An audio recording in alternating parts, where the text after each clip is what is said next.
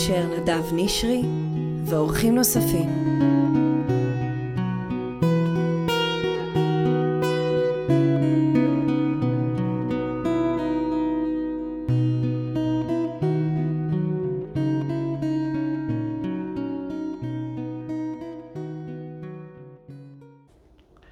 משהו עם גישור. פרק חדש, והיום פרק שהתחיל בסערה. שימו לב, אתם שומעים את ההתחלה, אבל כבר באיך שהיא נכנסה לי פה האורחת לקליניקה, כבר הבנו שמשהו פה מאוד מאוד טוב הולך לקרות, כבר מהחנייה שהיא מצאה פה ברחוב, וכבר מתוך זה שאנחנו פתאום מבינים שיש פה שני אנשים עם הפרעות קשב, שמבינים את הנושא הזה, אה, אבל היא ממש מבינה את הנושא הזה. ומאחר והנושא הזה הוא כל כך רלוונטי בתחום הגירושים ובכלל בעולם הקונפליקטים, אז קפצתי על ההזדמנות ולהזמין לפה את דוקטור שירלי הרשקו, שהיא מומחית בהפרעות קשב, מרצה, חוקרת באוניברסיטה, בעלת מכון אבחון וטיפול, מחברת ארבע ספרים, ביניהם רב המכר אנשי, אנשי הקשב, וגם יש לה את הפודקאסט המהמם, אנשי הקשב, שאני ממליץ בחום. שלום שירלי. שלום, שלום, איזה כיף להיות פה. ממש. אז התחלנו ככה בתוך הפודקאסט הזה, בהתחלה כבר אמרתי, כבר יש פה איזה משהו, אז אני רק אגיד, כי כבר בחמש דקות לפני, דרכת לי בכל כך הרבה נקודות של מה אדם עם הפרעות קשב אה, חווה, והרעשים, והפה, ו- ואני כל הזמן בא להחזיק את הדבר הזה, ו- וכבר הרגשתי שאני, שאני בבית. Mm. לא אני בבית, אבל הרגשתי עוד יותר, ומישהי שמבינה את העניין הזה. מעולה. שיש לזה ערך עצום. ממש. אני לא יכול לתאר, כי אני, אני רואה בחדר פה את האנשים שיש להם הפרעות קשב, וזה מאוד מאוד מאוד שכיח.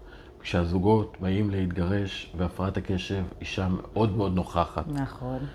ואז אז אני חושב שהוא מראש מאוד מאוד קרוב אליי, אבל את באת עם זווית שהיא עוד יותר אה, חשובה, מעמיקה ורלוונטית, והיא אנשים עם הפרעות הקשב. נכון, בנות הקשב. בנות הקשב. אז למה אנחנו הולכים לדבר על בנות הקשב בעצם, מבחינתך? Hmm. וואו, אז ככה, קודם כל, אמרת שבאים לפה הרבה אנשים עם הפרעות קשב, כי באמת המחקרים מראים לנו שיש פי שלוש סיכון לגירושין עם הפרעת קשב. וואו. זה אחוזים מטורפים. וגם בתוך הקשר עצמו, המחקרים מראים שיש פחות סיפוק, גם פחות סיפוק מהקשר הזוגי, וגם פחות סיפוק מיחסים אינטימיים בקשר הזוגי, ויש בעצם הרבה יותר בעיות מראש. זה עם, לאנשים עם הפרעות קשב או לצד השני? בזוגיות, בזוגיות עם הפרעת קשב, בין אם ל, רק לבן הזוג האחד יש הפרעת קשב או לשניהם. כן אני אציין שכשזה רק בן זוג אחד עם הפרעת קשב, אז יש יותר קושי, כי נורא קשה לבן הזוג שלו להבין, ואז באמת המודעות היא נורא חשובה.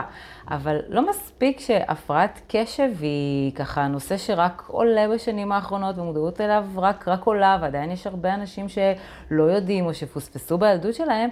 יש את האוכלוסייה של הנשים, של הבנות עם הפרעת קשב, שהיא הרבה הרבה יותר מפוספסת, והיא גם באה לידי ביטוי בצורה אחרת לגמרי, שחשוב לדעת אותה, כי בעצם יש לנו מין כזה בראש, אומרים הפרעת קשב, מה עולה לנו בראש? הילד הזה שמפריע בכיתה, שמוציאים אותו, שהוא לא לומד, שהוא היפר כזה, הוא קופצני.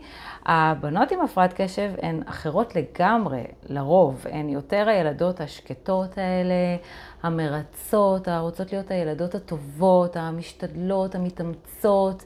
יושבות כזה בכיתה, מעופפות להן, מוסכות, הן הרבה הרבה פחות בולטות, ואז פחות מזהים אותן. ואפילו המורים עצמם עשו סקר לאחרונה של מורים ושאלו אותם, עד כמה נראה לכם תגלו הפרעת קשב אצל בנות? ו-85% מהמורים הודו שהם פשוט לא ידעו, לא ידעו לזהות את זה, לא יכלו לזהות את זה.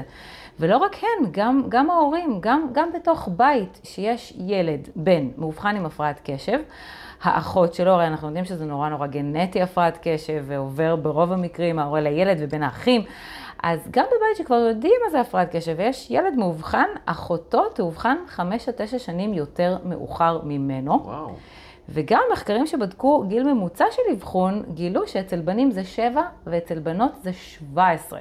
זה וואו. הרבה הרבה הרבה יותר מאוחר. זאת אומרת שהיא עוברת את, כל, את היסודי, את החטיבה וכמעט את כל התיכון בלי שמישהו יודע שיש לה הפרעות קשב. כן, ואתה יודע מה... כל זה צריכה לעבור בלימודים. וואו. ממש, ואתה יודע מה היא עוברת בזמן הזה? סוג של גיהנום, סוג של אה, פספוס רציני. בדרך כלל הבנות האלה ייקראו העצלניות, הלא מתאמצות, היכולות אבל לא רוצות, העפיפון, האסטרו, המבולגנות האלה, ו- ו- ולא ידעו בעצם לשים את האצבע שזו הפרעת קשב, ועוד יותר גרוע מזה, הן עצמן ירגישו ממש רע עם עצמן, כי, כי הן יודעות שהן משתדלות, והן יודעות שהן חכמות, אבל זה לא, זה לא יוצא, והן לא מבינות למה.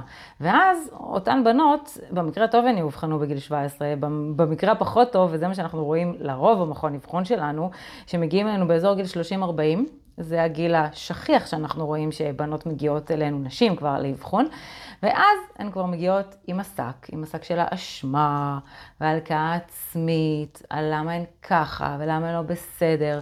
הרבה מאוד פעמים גם מתלווה לזה חרדה או דיכאון כבר, שהתלוו על הקשיים, זאת אומרת, יש שם גם קשר גנטי, אבל גם כשאת מפוספסת כל כך הרבה שנים, ואומרים לך שכנראה אין לך מוטיבציה, או את פשוט עצלנית, וואו. זה גורר למצבים כאלה של חרדה, של דיכאון, וגם באזור הגיל הזה של ה-30-40, זה כבר קריסה טוטאלית. ל- לחיות עם הפרעת קשב, שאת כבר צריכה להיות אימא, ועובדת, וזוגיות, ולהחזיק כל הדבר הזה ביחד, את פשוט בקריסה. הן מגיעות ממש מותשות מהחיים. ואז הם בעצם, אני יכול ככה לדמיין, היא כבר, הכל מסביב קורס, והיא כבר לא יכולה, ואין לה שום מקום. ואז היא מבינה שיש אופציה, אפשר להתגרש, אפשר לשנות את הכל. שומעים פתאום על החברות שפתאום כן יוצאות וכן נושמות, וחלק מהזמן, חצי מהזמן, יש להם זמן לעצמן. ואז אני אומרת, אז האלטרנטור הזה שעובד במוח כל הזמן, אולי הוא ייפסק. וידוע גם כן שנשים יוזמות את רוב הגירושים. זאת אומרת, אם אני עושה ש, ש, שפי שלוש ממקרי הגירושין זה עם הפרעות קשב, ו-80 אחוז מה, מה, מהליכי הגירושין מתחילים על ידי נשים, זה הסטטיסטיקה הידועה בגדול, אז זאת אומרת שהרבה מהסיבות לגירושין זה בדיוק במקום הזה. אז תראה, אני יכולה להביא לך את שני הצדדים. Okay. יש באמת את הצד של האישה, שמרגישה מותשת, שמרגישה שלא מבינים אותה, שלא עוזרים לה, כי אין מה לעשות, עדיין בחיים המודרניים שלנו יותר מצופה שהאישה ת, תעשה את עבודות הבית, ותדאג לילדים, ותתקתק את הכל, ותסדר, ותבשל, ותחזיק את הכל הכל ביחד. זה יותר בכל זאת מצופה ממנה. ואז נוצר מצב שהיא באמת בעומס גדול, והיא לא מצליחה להחזיק את כל הדברים האלה ביחד, והבן זוג שלה או הסביבה שלה לא מבינים למה, למה את לא מצליחה, למה השכנה שלך כן, החברה שלך כן, ואת לא מצליחה. ו- ואז היא, היא במצב כזה של יואו, אף אחד לא מבין אותי וגם, וגם לא עוזר לי, ו- וזה המקום שלה. מהצד השני, הבן זוג, אז, אז גם, זאת אומרת, הוא, הוא גם לא מבין למה, למה היא ככה, ולמה צריך להזכיר, ולמה צריך לעשות, ו- ואיך היא עוד משכחה, ולמה היא לא מקשיבה לו, ושלא נדבר על כל הבעיות גם, גם במערכת היחסים האינטימית יותר, גם שם יש בעיות, כי מה לעשות, גם שם צריך להתרכז, לשמור על ריכוז, והרבה פעמים מתלווה לזה גם אה, בעיות בוויסות החושי או הרגשי, ש- ש- שגם הם עושים בעיות. אז זה בעצם יכול לבוא משני הצדדים. אני ראיתי גם לא מעט נשים שהגיעו ואמרו לי, אני רוצה להציע את הנישואים שלי, אני רגע לפני גירושין, בעלי נמאס לו ממני, ולרוב, לרוב אנחנו מצליחים, אני חייבת לציין, כי מה שיפה בהפרעת קשב, בגלל זה אני כל כך אוהבת את התחום, אה, זה שאפשר לעשות שיפור בזמן מאוד קצר בהפרעת קשב. אפשר לאבחן מאוד מאוד מדויק, אפשר לתת טיפול מאוד מאוד מדויק, ואנחנו רואים את השיפור מאוד מהר. מה זה הטיפול הזה? אז יש שני סוגים, סוגים של טיפולים שנמצאו כהכי יעילים בהפרעת קשב. אחד זה הטיפול התרופתי, שאם אתה רוצה נרחיב עליו, והשני זה טיפול התנהגותי. זאת אומרת, הפרעת קשב זה לא שהיא הפרעה רגשית, כי הרבה נשים הולכות לכיוון הזה של חרדה, דיכאון, טיפול רגשי פסיכולוגי, אבל זה לא הכיוון בהפרעת קשב, זה יותר הכיוון ההתנהגותי של מה אני עושה, איך אני עושה, איך אני מתפקדת. הרי כל התפקודים הניהוליים שם הם לקויים, שזה היה לארגן, לסדר, לתכנן, בקרה, ו- ואת זה צריך ללמד אותם טכנית איך עושים. אז, אז זה שני הסוגים האלה, תרופתי והתנהגותי. ממש כמו, כמו ילד, ללמד אותו ממש מההתחלה איך לפעול ואיך לנהל את העניינים. בול. ואיך לפעול. עכשיו, אני, אני יכול להגיד, אני יכול לשמוע שמישהו מהצד יגיד, מה, אני בן 40, מה עכשיו תלמדו אותי כמו ילד? או, או, זה משפט מאוד חשוב שאתה אומר, אתה יודע, אני גם מייעצת להורים על הילדים, ואז הם אומרים לי כזה, עד מתי, עד מתי אני אכין לו סנדוויץ', הילד כבר בן 14, הוא עצמאי, ואני אומרת להם, חמודים, גם עד גיל 47, אה, כנראה שהוא יצטרך שיכינו לו סנדוויץ', כי, וזה גם מה שאני עושה בשביל הבן זוג שלי, כי ברגע שמבינים מה זה הפרעת קשב, זאת אה, לקות בתפקודים הניהוליים.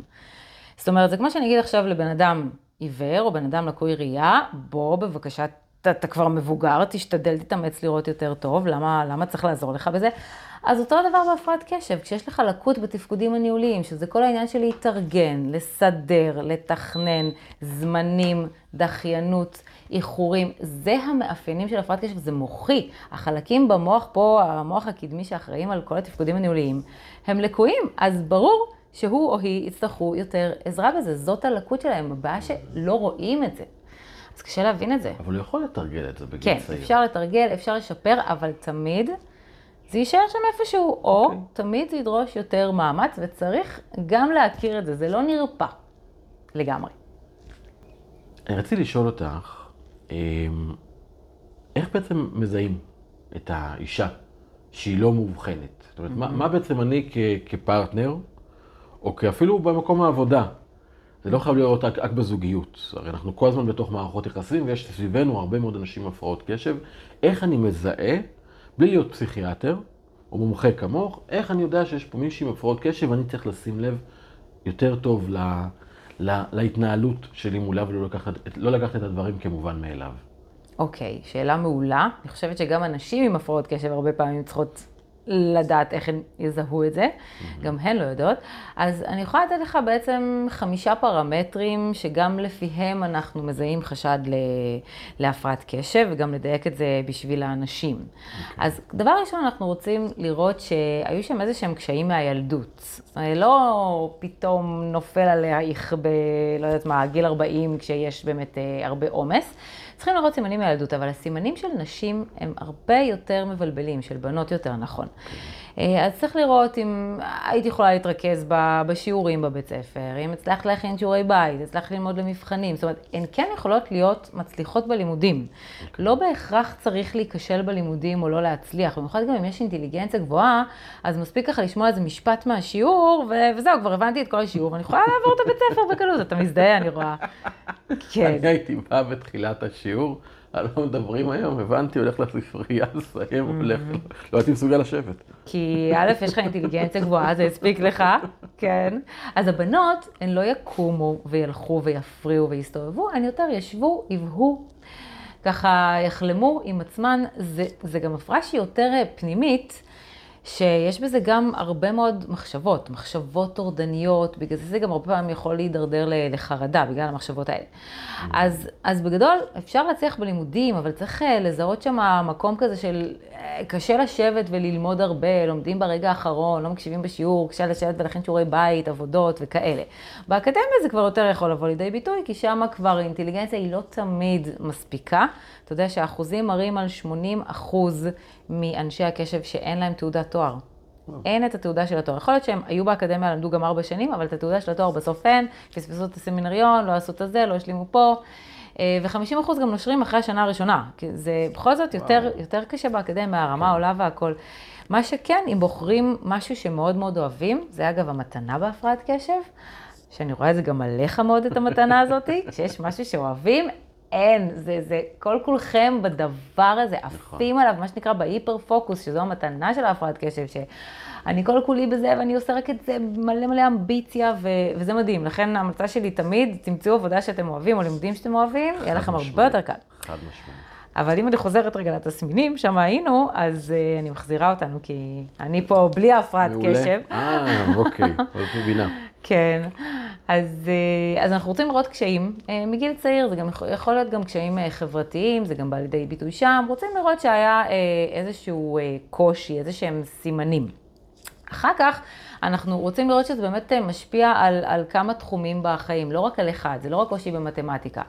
זה יכול להיות בלימודים, זה יכול להיות בזוגיות, זה יכול להיות בעבודה, זה יכול להיות מול ההורים, זה, זה, זה הפרעת קשב ומשתלחת על, על כמה תחומים. אה, ואז אנחנו רוצים לראות גם אה, סוג של הבחנה מבדלת, שהקשיים לא נובעים נגיד מאיזושהי הפרעה אחרת, OCD, דיכאון, אלא באמת מהנושא של הקשב עצמו. אה, ושזה נמשך לאורך זמן, זה לא מסתיים בגיל 18, ולא רק שזה לא מסתיים, זה מחריף ומחריף ומחריף עם הבגרות, כי בבגרות אין לנו את ההורים האלו שעוזרים לנו ומזכירים לנו ומכינים לנו, ויש לנו המון המון תחומים להתמודד איתם, ולנשים יש היום המון תחומים להתמודד איתם. עבודה ומשפחה וזוגיות ובית וילדים, ו- ואז באמת מתחילה שם הקריסה. אז, אז ככה, אישה עם הפרעת קשב, אתה יודע מה, בעיקר אני יכולה להגיד דבר כזה, אם את מרגישה שמשהו תקוע לך בחיים. משהו נתקע שם ולא זז. יכול להיות שהסתדרת, אומרות לי את זה הרבה נשים, אני סך הכל הסתדרתי בחיים.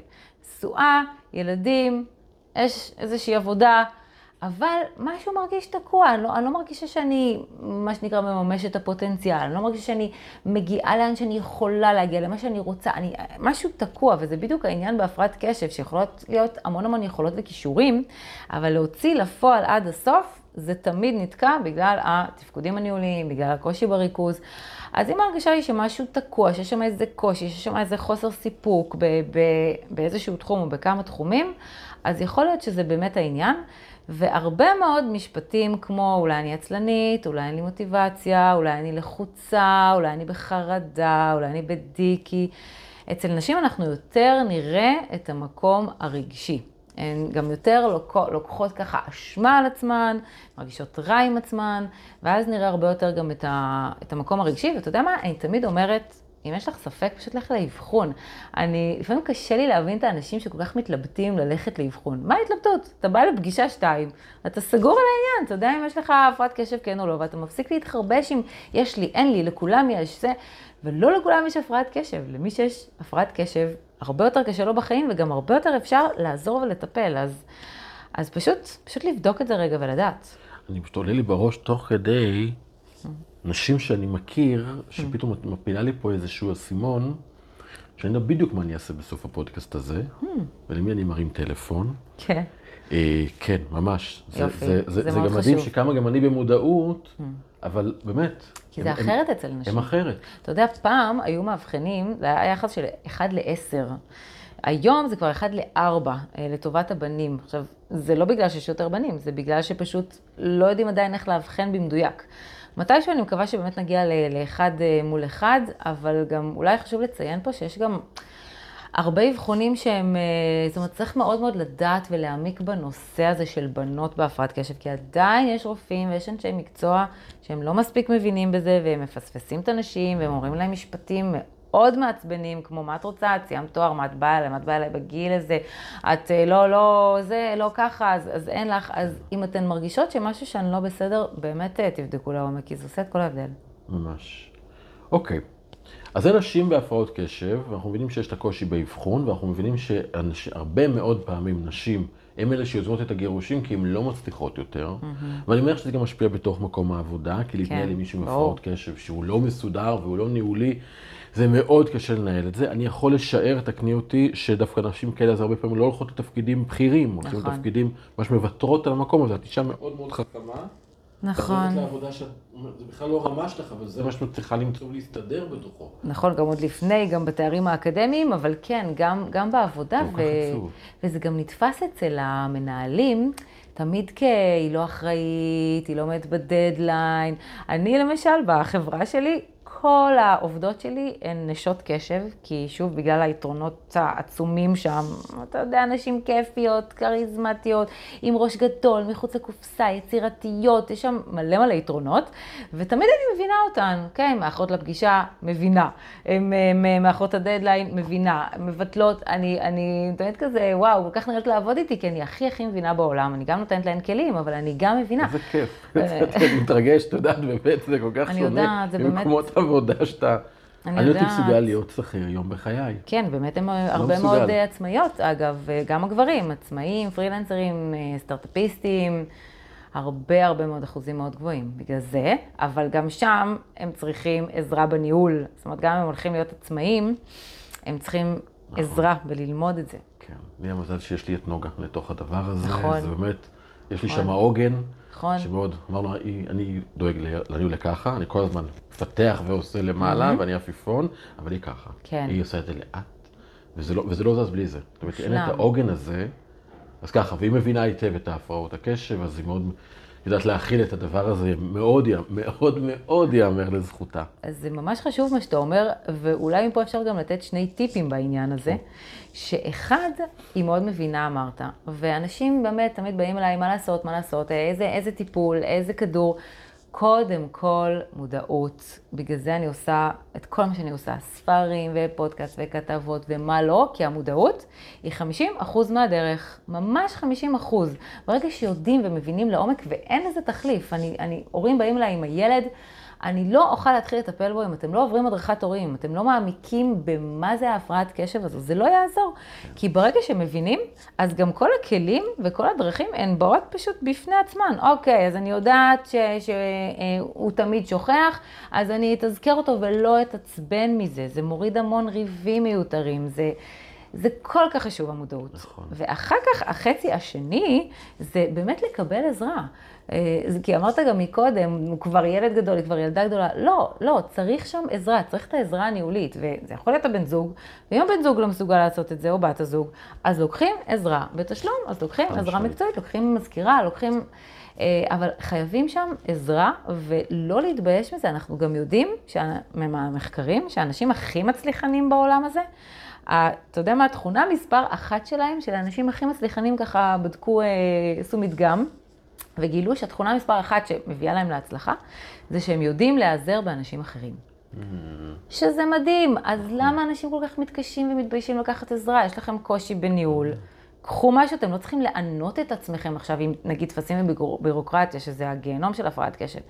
אז קחו איזה רואה חשבון, קחו, קחו, קחו מזכירה, לא יודעת מה. לא חייבים כל כך להתאמץ ולהתענות על מקומות שהם קשים לכם, כי יש כל כך הרבה מקומות שאתם יכולים לעוף, כמו שאמרת, רעיונות ו- ודברים חדשים. אז חבל. נכון. אוקיי. עכשיו בואו נראה, אני רוצה לקחת עכשיו לתוך, ה, בתוך הקונפליקטים. יאללה.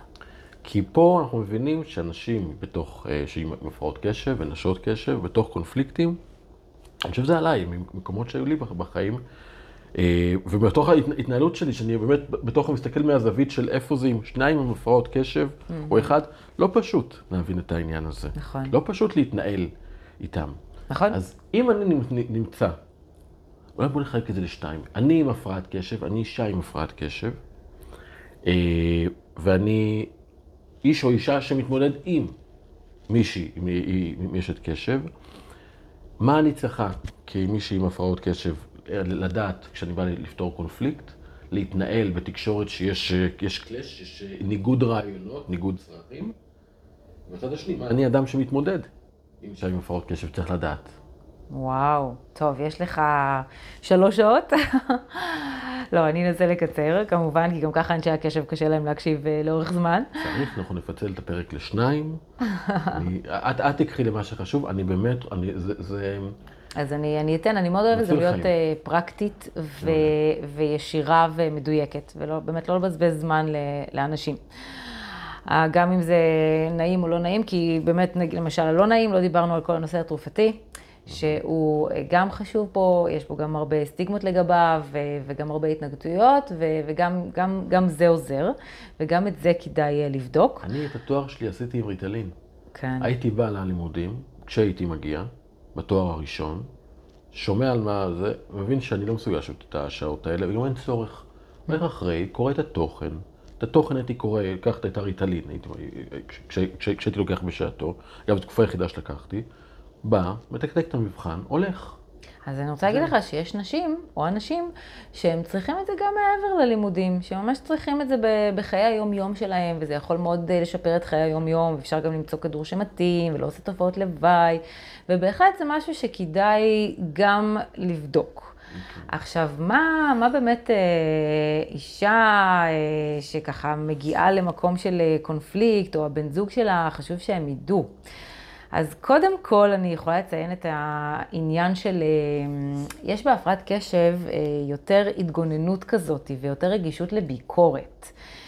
ממש חשוב לדעת את זה, כי בעצם על אישה, או, זאת אומרת, בן או בת עם הפרעת קשב, מסתכלים אחרת מהרגע שהם נולדים. כי הם מתנהגים אחרת. או שהם יותר זזים, או שהם יותר רגישים, או שהם שוכחים, או שהם מוסכים, או שהם לא מקשיבים, או אני לא יודעת מה. הם נראים אחרת, ואז מההתחלה מסתכלים עליהם אחרת. ההורים, או אם להורים יש הפרעת קשב הם יותר מבינים, אבל אה, המורים, הסביבה, ואז הם מפתחים רגישות לביקורת. ואז בקונפליקטים כאלה הם יכולים בשנייה להיעלב, להתפוצץ, יש גם חוסר בוויסות. זה השם השני או השלישי של הפרעת קשב, קושי בוויסות, אז הם מתפוצצים מהר, הם נעלבים מהר, הם, הם מאוד רגישים, גם יותר חסרי טקט, וזה לא משהו שהוא בשליטה, זה פשוט החוסר אה, בוויסות הזה, מה נעשה? אז, אז חשוב לדעת את זה ולא להיעלב. אתה יודע, אני תמיד אומרת, אגב, גירושין... קוראת לזה אצלנו, נדב, רואים אותך. יפה, רואים אותך זה משפט טוב. גדול. כן, אז uh, אני באמת תמיד, uh, אני תמיד אומרת שאני הרי נשואה לאיש עם הפרעת קשב, ו- ולי אין הפרעת קשב. ובתחילת דרכנו, וואי וואי, כמה ריבים, כמה פיצוצים, המזל שלו שלמדתי תואר שני בזה. אחרת, אני יכולה לראות בקלות איך זה מוביל לגירושין, כי למה? למה הוא ככה? מה, לא אכפת לו? אני לא מעניינת אותו? למה הוא מפיל עליי הכל? זה חסר אחריות, עצלן, כל, כל הדברים האלה עולים, וכשאין לך הסבר, אז לשם אתה הולך. אז, אז, אה, אז אני חוזרת לנושא של הקונפליקטים, אז צריך, אה, אז צריך באמת לדעת שיש את הרגישות הזו, שיש את ההתנהגות הזו, וחשוב מאוד לשמור על תקשורת פתוחה פה בעניין הזה, ולא להיגרר למקום שעכשיו סוחבים כל מיני דברים שמציקים משני הצדדים. אני, מבחינתי, שזוגות מגיעים אליי לייעוץ, בנושא של הפרעת קשב, אז דבר ראשון שאני אומרת להם, כלי הראשון שאני אומרת להם, אתם פעם בשבוע יש לכם דייט קבוע, בתוך הלו"ז, בתוך היומן. עכשיו תתחייבו בבקשה, חמישי בשמונה, יופי, כל יום, הזמנה חוזרת במסעדה האהובה עליכם, ואתם לא מוותרים על זה. אתה לא מאמין כמה זוגות מתנגדים לטיפ הזה, הפשוט והכיפי לכאורה. ואומרים לי, אין לנו בייביסיטר, אין לנו כסף, ואז אני אומרת להם, אבל אליי הגעתם, נכון? אז וואלה, כאילו, יהיה לכם הרבה יותר נחמד ללכת החוצה, לצאת ולשבת ולדבר זה עם זה. עכשיו, גם לא חייבים ללכת ולדבר על הקשיים, פשוט ללכת ליהנות אחד עם השני ועם השנייה, כי הפרעת קשב, יש בה הרבה הנאה. אוקיי? יש הרבה ספונטניות, יש הומור, יש כיף, בגלל זה אני מתה על אנשי הקשב עובדת רק איתם. אז, אז להחזיר את זה אליכם, לזכור ממה אתם נהנים ו- ולדבר, וכל אחד לשתף במה הוא מרגיש, אוקיי? בלי האשמות, בלי אתה, משפטי אתה, את, אלא משפטי אני. אני מרגישה שממש קשה לי, ממש עמוס לי, אני לא מגיעה לכביסות, ההר כביסה הזה הורג אותי, מה, מה נעשה? עכשיו, הבן זוג יודע שכל הקושי שם בתפקודים הניהוליים, בסדר וארגון, יש קושי גדול בהפרעת קשב. אני בכלל אומרת, זה אגב עוד טיפ, עוזרת בית, זה ההתאמה של הגיל הבוגר. זה כמו שנותנים הארכת זמן בבית ספר, ככה צריך לתת עוזרת בית לבית עם הפרעת קשב. הוא לא יכול להתנהל בלי זה. עם כל האי סדר והבלגן. אמנם יש את הסוג, כן אני אציין, אה, יש את הסוג ה over מסודר על סף ה-OCD, התנהגות אובססיבית. זה מין התנהגות כזו שלפעמים מפתחים בהפרעת קשב בגלל הקושי, אובר סדר. אבל רובם לא מסודרים, מבולגנים, וצריך שם עזרה. כמה אתם יכולים לאמץ עצמכם בשביל להיות מסודרים ומאורגנים? זה הרבה יותר קשה מלבן אדם רגיל, שאין לו הפרעת קשב. אז עוזרת בית, אז אה, דייטים שבועיים, אז אה, משפטי אני, תקשורת שהיא פתוחה, אה, עזרה, המון המון עזרה. לא לחסוך פה בעזרה. המשפט הקבוע שלי, זה יתחבר לפודקאסט שלך, זה יותר זול מלהתגרש, אנשים. יותר זול לקחת עוזרת, לקחת, לא יודעת מה, כל מה שאתם צריכים. בסוף הגירושין יהיו הרבה יותר יקרים, וגם הפגישות ייעוץ, גם הטיפול זוגי, נכון. יהיה יותר יקר מזה. נכון. אז אם אתם שם, אה, תנסו, וגם אם אתם כבר בתוך הקלחת, תעשו את זה, זה גם עוזר. אה, אגב, אבחון, תהליך של אבחון, הוא נורא עוזר לקונפליקטים, אני, אני רואה. כי לא משנה כמה תגידי לו, יש לי הפרעת קשב, ברגע שאת עוברת אבחון, מראה לו את הגרפים, הוא יכול לבוא איתך לפגישה, לשמוע את זה מאיש מקצוע, זה מה זה מפיל אסימונים. נכון. זה תהליך שהוא מדהים, לפעמים יותר טוב מטיפול פסיכולוגי של שנה גם. נכון. כי אתה בעצם מבין פתאום, האדם שהוא טכני, Mm-hmm. הוא פתאום מבין, אומרים לו, לא, הנה, זה הנתון הזה וזה, ואם אתה לוחץ על הנקודה הזאת, אז יקרה ככה, mm-hmm. ואם אתה לוחץ על הנקודה הזאת, יקרה כך. בול. וזה כל הסיפור, ואז אתה מבין את זה, ואתה אומר, אוקיי, כי מי שיודע להתמודד איתי, כן. יכול להגיד את זה, אז, אז, אז זה מאוד קל. יואו, אתה קל. כל כך צודק, אתה מזכיר לי עכשיו, לא יודעת למה, אבל נזכרתי ב... הייתה לי פעם מאובחנת, שסיפרה לי שהארוס שלה אה, רצה להציע לה נישואין, והוא תכנן יום כיף כזה מדהים, והיא איחרה כמובן, בטירוף איחרה, איחרה לו כמה, הוא התעצבן עליה, פוצצת כל היום, כל הסיפור התפוצץ לגמרי, הם נפרדו. מהמקום שרצה להציע לה נישואים, נפרדו, מה לא אכפת לך, ולמה תמיד מאחרת. ובאמת, כשהיא הגיעה לאבחון, היא פשוט, היא מיררה בבכי, היא אמרה לי, יואו, אם הוא היה יודע, אם את היית אומרת לו, אם הוא היה רואה, אז, אז הוא היה מבין, וזה, והאבחון בהחלט, בהחלט יכול לעשות את זה. אז אני אמליץ אה, בחום ללכת אה, לאבחון. את יודעת, אני חושב, אני אומר גם פה בתוך החדר, כי אמרת על הדייט השבועי, כן. זה נשמע ככה מפחיד ללכת ולדבר, ולדבר על הבעיות שלנו. אני אומר גם, אל תדברו רק על הבעיות. בגלל זה אמרתי, רק ולא על הקשיים. לדבר. בדיוק, בגלל זה רק אמרתי. לדבר. עצם זה שאנחנו מדברים, זה פשוט מפרק את המתח. נכון. אנחנו מדברים, זה, זה, זה התחושה, תמיד אנשים חושבים שצריך לחתור לאנשהו. נכון. אני אל תחתרו לשום מקום. לא מעניין להגיע לשום מקום, מעניין להיות בתוך התהליך. ומחוץ וזה לי- לבית. זה מה שכתוב לי על היד, אני כל הזמן תשאל. וואו. אני כל הזמן רוצה את השאלות, אני סימני קריאה באופן קבוע, לא רוצה סימני קריאה בחיים. לי רק לשאול. כי ברגע שאתה מגיע לסימן קריאה, הגעת לסוף. כשאתה בשואל, אתה כל הזמן, כל הזמן מאפשר לעצמך עוד ועוד ועוד.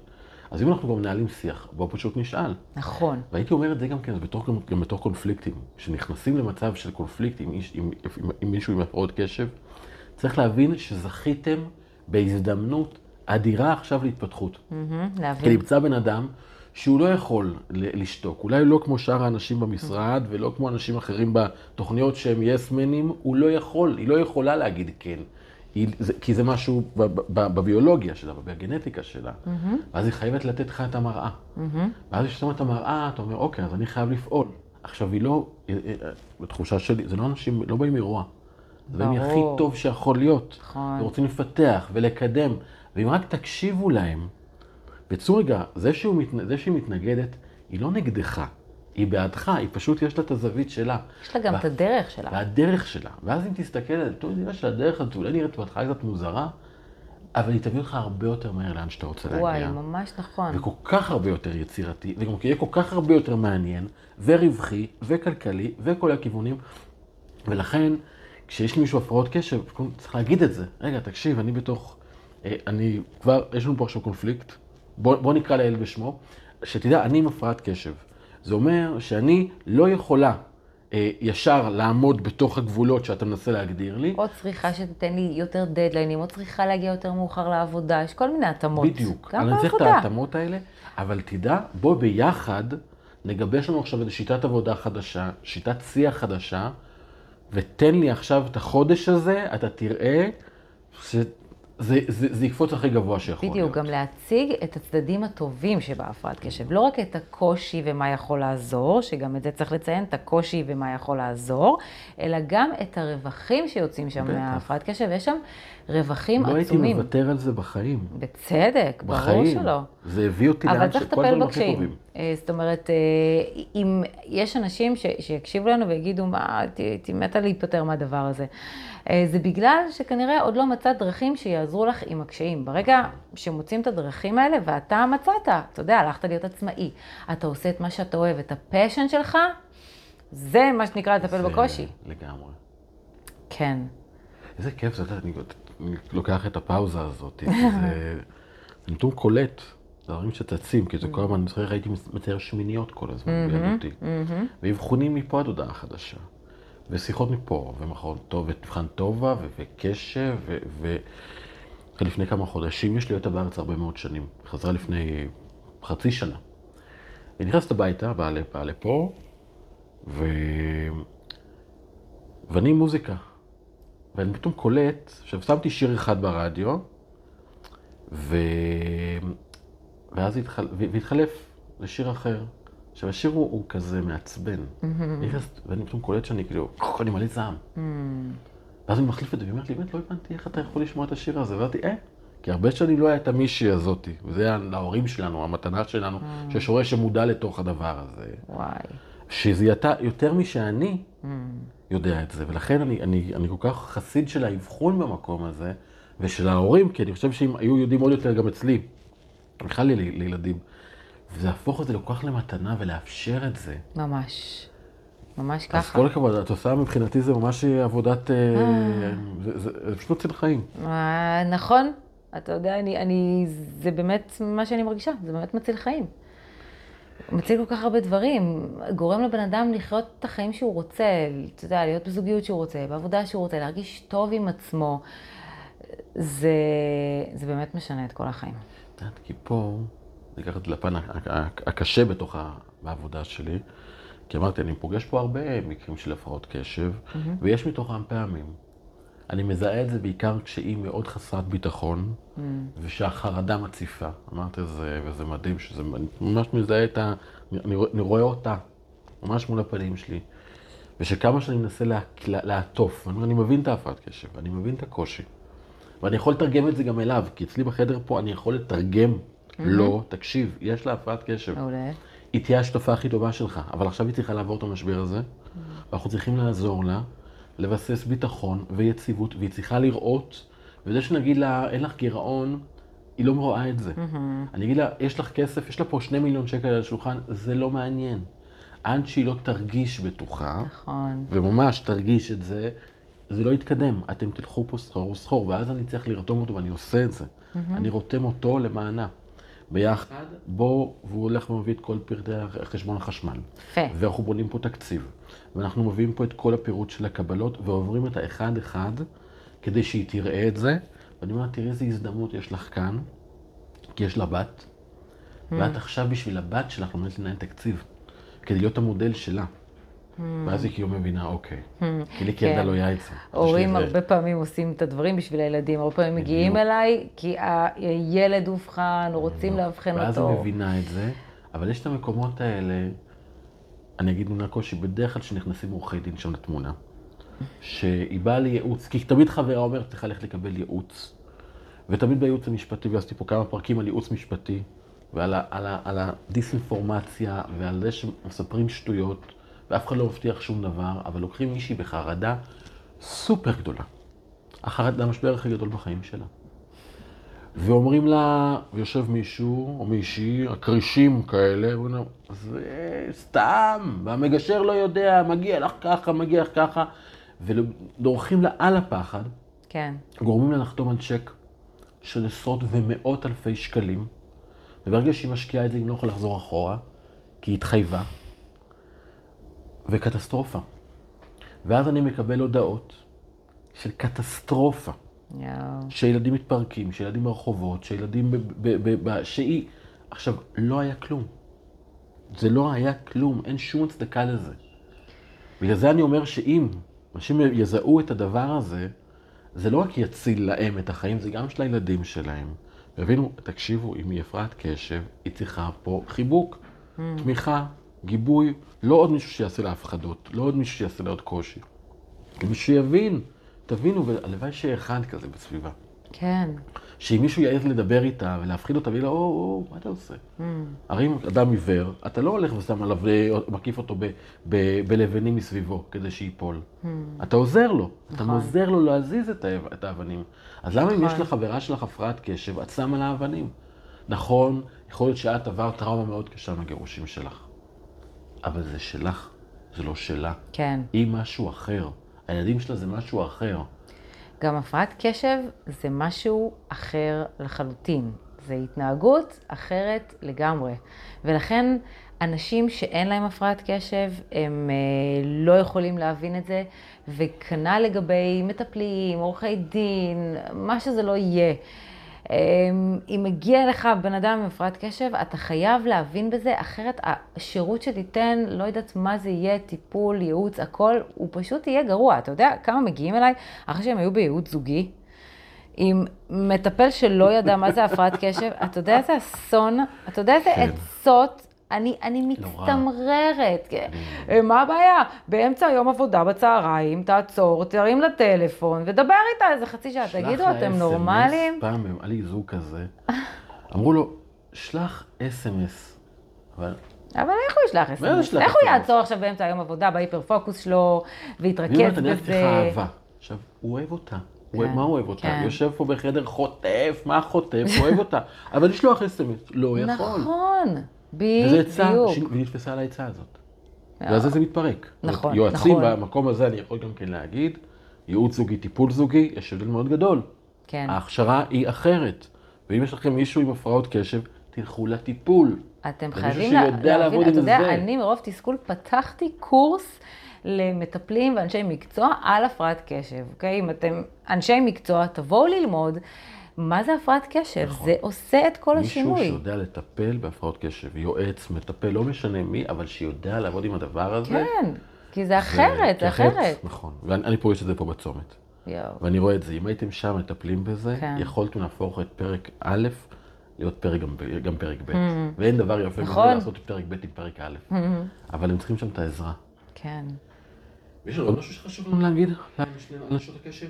וואו, זה היה פרק כל כך כל כך מרגש וחשוב, ממש. והלוואי שאפילו אם יש מישהי אחת שלא הבינה למה היא תפוקה במרכאות, כי אני שומעת את המילה הזאת גם כן הרבה, עכשיו פתאום מצליחה להבין את עצמה ולהרגיש יותר טוב, ו- ו- וגם גם עם תקווה שאפשר מה, היא לשנות. מהממת, תביא את זה, שכל החברים שלי יהיו כאלה. כולם הפרעות הכי מעניין שיכול להיות. אצלי יש רק הפרעות. קשב מסביבי. מה- מהמם.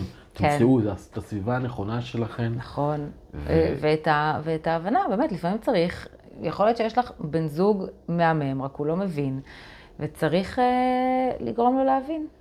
מהמם. דוקטור שירלי הרשקו הנפלאה, תודה רבה רבה רבה. זה תודה. היה באמת אה, פרק שהוא עבורי יותר מלתת ידע, זה גם הרבה מאוד לקבל, וממש ד- תמונות מהעבר ככה ממש קפצו לי. אז אני לקחתי מפה הרבה, ואני מבטיח גם כן ליישם בח- בחדר הגישור.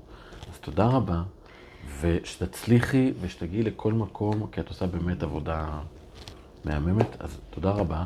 ותודה שהאזנתם. אה, אני מאוד מבקש, תשתפו, בטח לנשות קשב. אתם חושבים שמישהי, אה, יש לה הפרעת קשב, ויש לה בעיות בזוגיות, או שיש לה בעיות במקום העבודה, או בעסק, אם במפגש עם אנשים, תשלחו לה את הפרק, תגידו לה, תקשיבי, יושבים פה אנשים שעובדים בנושא הזה, חיים את הנושא הזה, אומרים לך, תקשיבי, יכול להיות שזה הפתרון, ויכול להיות שהוא מאוד מאוד, מאוד פשוט, ואפשר, ו- ו- ו- ויכול לשנות לך את החיים. אז תעבירו את זה, תשתפו, ובכלל, את הפודקאסט הזה, תעזרו לנו להפיץ הלאה לאנשים. אנחנו מקבלים הרבה תגובות, באמת, זה, זה מגיע, אני גאה להגיד שהוא מגיע למי שצ- שזה צריך להגיע אליו. וזה קורה ככה, ב- בשטח, וממש תודה. אז תשתפו, תגיבו, תנו לייק, תדרגו, תעשו כל מה שאפשר כדי לעזור לנו להגיע למעלה. תודה רבה. תודה לך.